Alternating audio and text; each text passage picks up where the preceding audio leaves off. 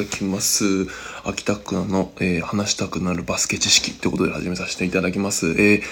この動画のチャンネルはですね、えー、っと、論文とか書籍をベースにですね、え、まあ、試したくなるバスケの科学だったり、えー、話したくなるバスケの知識だったり、そういったところを、えっ、と、まあ、バスケが上手ない、上手でない僕がですね、えー、まあ、論文とか書籍をベースにですね、喋るというチャンネルになってますので、ぜひ、いいね、ないし、えー、お気に入り登録よろしくお願いしますというところで、えー、始めさせていただきますが、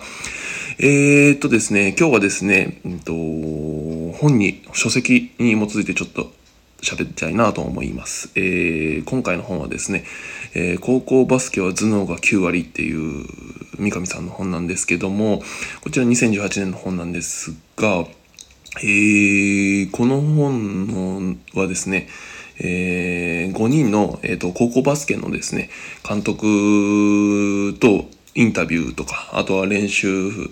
まあ、高校の練習のところをですね、三上さんが、えー、こう、見学したりして、インタビューしてっていうところの内容になります。なので5人の監督が取り上げられている。そういった本になります。で、その5人のところをちょっと一応紹介したいなと思うんですが、まあ、1人目がですね、高橋仁さんという方で、山形市立商業高校の方で、女子の監督ですね。女子の2011年のウィンターの準優勝したりしている、そういった女子の監督になります。で、2人目が今回取り上げさせていただける、いただこうと思っている佐藤久夫監督っていうことで、えー、仙台市立、仙台高校にもともとやっていて、その時はまあ、2回ぐらいウィンターのウィンターカップ優勝して、で、えー、今はまあ明星高校って有名ですけど、明星高校で、えー、まあ八村塁さん、ウィザーズの八村塁さんとかを、えー、指導されていたというところで、まあ2005年に創部したのに、もうウィンター5回優勝して、インターハイ1回優勝してっていうところなんですかね。えー、まあ名門ですよね。で、もう3人目がですね、えー、鹿間拓也という方で、えー、香川の人生学園高校のえー、監督でして、えー、渡辺裕太さんですね。グリズリーズの渡辺裕太さんの、えー、恩師になり、なる方です。なので、まあ、渡辺、そうですね、渡辺裕太さんがいた時、2011年、2012年にウィンターを準優勝されているというところですね。はい。で、5人のうちの4人目が、えー、安江光夫監督っていう岐阜女子高校なんで、えっ、ー、と、女子の、えー、高校の監督になりますが、えー、まあ、ここも、えっ、ー、と、まあ、前にやった桜花学院に次ぐ、えー、有名な女子の高校だと思いますが、2015年、2019年にウィンターの優勝をされていて、2017年にインターハイを優勝されているというところです。で、最後5人目になりますが、え近藤義行監督という方で、一律柏一律船橋高校の監督になります。えっ、ー、と、OB では、えっ、ー、と、遠藤祐介さん宇都宮ブレックスの、えー、だったり、今、千葉ジェッツに入られた赤穂ライターさんとかが、えっ、と、まあ、OB の、え方になるというところで5人、えまあ、女子の監督と男子の監督いらっしゃいますけど、えそういった方が取り上げられている、まあ、インタビューの本になりますので、まず、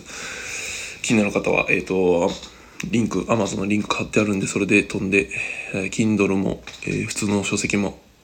売ってたので、えー、見てください。では、えー、早速いきますが、えー、今回、えー、この頭脳は、え高校バスケは頭脳が9割というところの本の、え佐藤久夫監督の部分をちょっと抜粋して喋りたいなと思います。はい。で、うん、まあタイトル通り頭脳が9割ってことなんで、あの、頭を使ってバスケをしよう的なところにフォーカスしたような本に基本的にはなって、今そもそも。で、その中でもこの佐藤久夫監督っていうのはちょっと面白いことを言っていて、その、バスケットの技術を教えているんじゃないと。バスケットの考え方を教えているんだっていうところのフレーズがあるんですけど、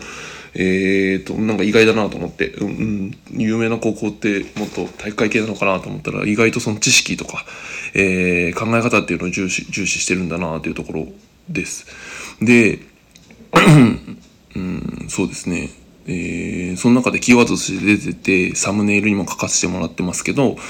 えー、これからの時代は闘魂？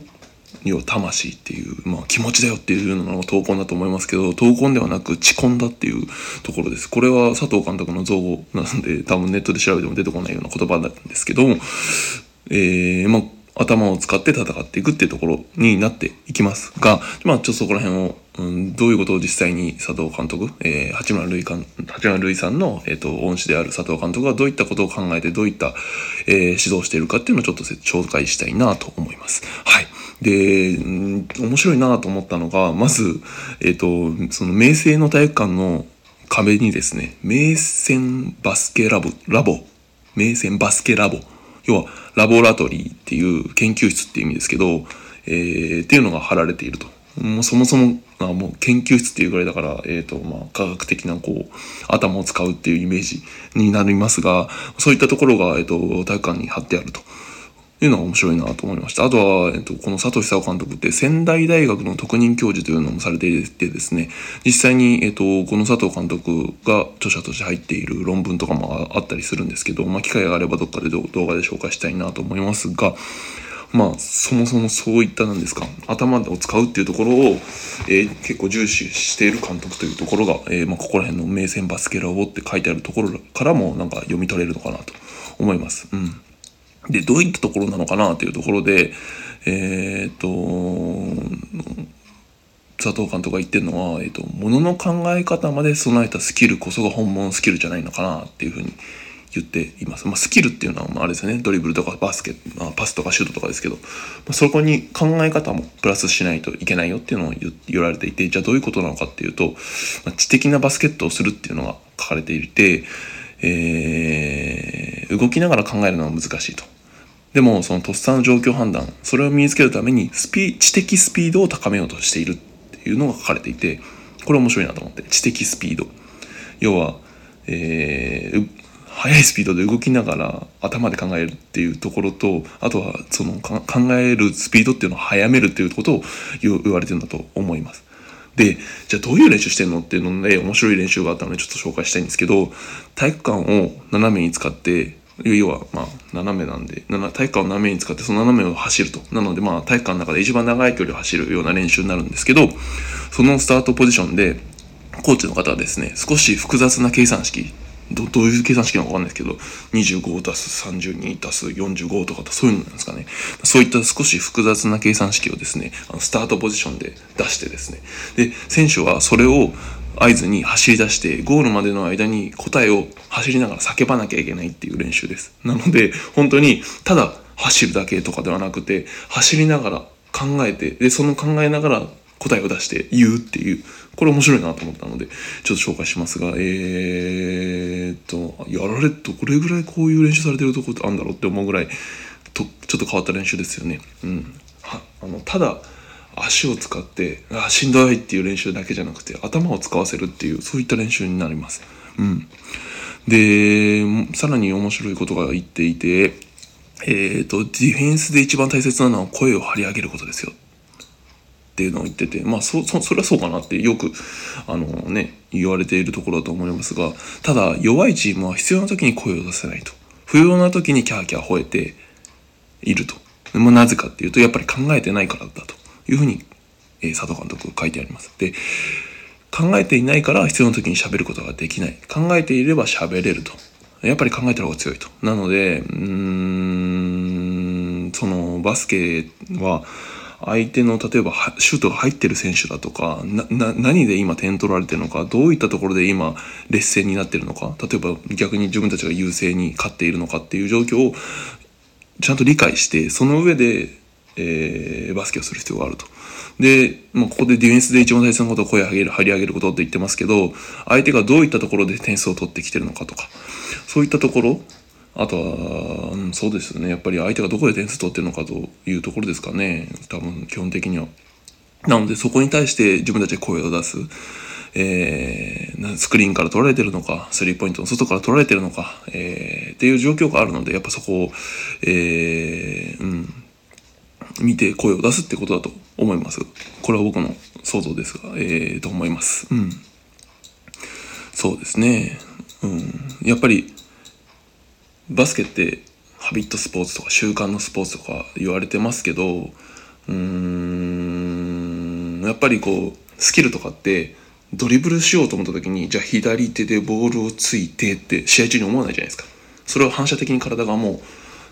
そのスキルが身についてるんでスキルを出すと。反射的なスキルを出すと。いうところでパスしパス両手を前に出してパスしようとかシュートもなんかこう肘をこの角度でやってシュートしようとか思わないじゃないですか。それは反射的に、えっと、スキルが身についているのでそのスキル自体は反射的なスポスキルでいいと思うんですがとはいうものそれと同時にバスケって5対5でやりでしかも審判がいる中でやるやるスポーツなのであのー、状況が目まぐるしく変わっていくっていうところですよね。例えば相手がマンツーマンディフェンスからゾーンディフェンスに変わるとか、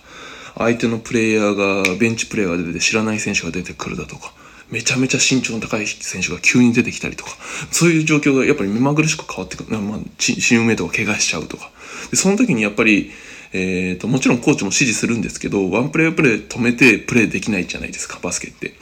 えー、まあ、バレーとかワンプレーワンプレー止まるからなんかそのためにプレー出せるのかもしれないですけど、まあ、バスケって特にあのトランジションが早いスポーツな、あので、オフェンスディフェンスの切り替えが早いスポーツ、かつ24秒っていうオフェンスの攻める時間が決まってるスポーツなので、やっぱりこういった、えー、状況を見極めて、えー、選手たちで判断するっていうのは、やっぱり重要になってくるのかなと、まあ、思いますし、まあ、そういうところを意識されてやられてるのかなというふうに思います。うん。なので、そうですね。僕のこの動画もバスケの動画、あごめんなさい、バスケの科学だったり、バスケの知識だったり、そういうところを、まあ、コーチだったり、選手だったり、あとはバスケのけんあの観戦する方、あの昨日 B リーグ開始しましたけど、うん、いやその、B、バスケを見る方 B リーグだったり NBA だったり あと自分の子供の高校バスケだったり中学ミニバスだったり見られる方にもに見ていただきたくてこのバスケの科学だったりバスケの知識っていうところ喋ってますけどもまあそういった プレーの中で、えー、考えて選手自身が判断していくっていうためにはやっぱり知識、えー、必要なのかなと思いますのでまあ引き続きこういった僕の動画で、えー、バスケの科学だったりバスケの知識を身につけた上で、えー、あとは動きながらうん、一つワンプレーワンプレー動きながら考える今なんで取られたんだろうっていうのを考えながらスポーツするっていうのを考えながらバスケするっていうのをやると、えーまあ、この明星高校の明星高校の、えー、バスケに近づけるんじゃないかな少しでもと思いますのでぜひ、えー、頭で考えるそして動きながら考えると。まあ、体力ないとできないんだと思いますが、えー、っていうところをやっていただければなと思います。うん、この動画だとなんだろうな。うん例えば前回とかでリバウンドの科学とかってやりましたけどあれもボールの落下位置予測なので、えー、まあ人によって違う相手チームとかリングとかコートの状況によって違うボールの落下位置っていうのをまあ可能な限り予測して取りに行くっていうところを、えー、説明してますので、えー、見ていただければと思います。あとはですね、練習中にですね、あのー、意味のある声を出せるといいなと思いますよね。例えばシュートでね、シューっていうんじゃなくて、シュートを打ったら、あ、リバウンド手前に落ちるよとか、手前とか、奥とか、右、左とか、そういった、なんでしょうね、情報、意味のある情報をですね、えっ、ー、と、練習中からですね、えー、出せると、少し、えー、試合中も変わってくるのかなと思います。うん。だから練習中ですよね。意味のある声を、えー、スピードのある練習の中で出していく。そういったとこ、例えば状況でもいいと思うんですよね。うん。なんだろうな。あね分かんないけど誰かがそれこそ10って指出しといてその指をプレイ中に見るとかなんか分かんないですけど すげえすげえ適当だな。えーとまあ頭で考えるっていうのをスポーツのプレイの速い速いスピードの中で、えー、やるっていうところが、えー、重要かなと。思います。うん。またこの本を使ってですね、他の監督がどういった、えー、考え方で、えー、バスケしてるのかっていうのを紹介できたらいいなと思いますが、まあちょっとこういった本の話っていうところも説明していきたいと思いますので、ぜひ次回もよろしくお願いします。うん、次回どうしようかな。リバウンドなのか、またこういった本のベースに入れるのかちょっと決まってないですけど、またその時は見ていただければと思います。ぜひ、いいねとか、お気に入りとかしていただけると助かります。はい。以上になります。えー、15分間もありがとうございました。では、失礼します。切ります。あ、どうやって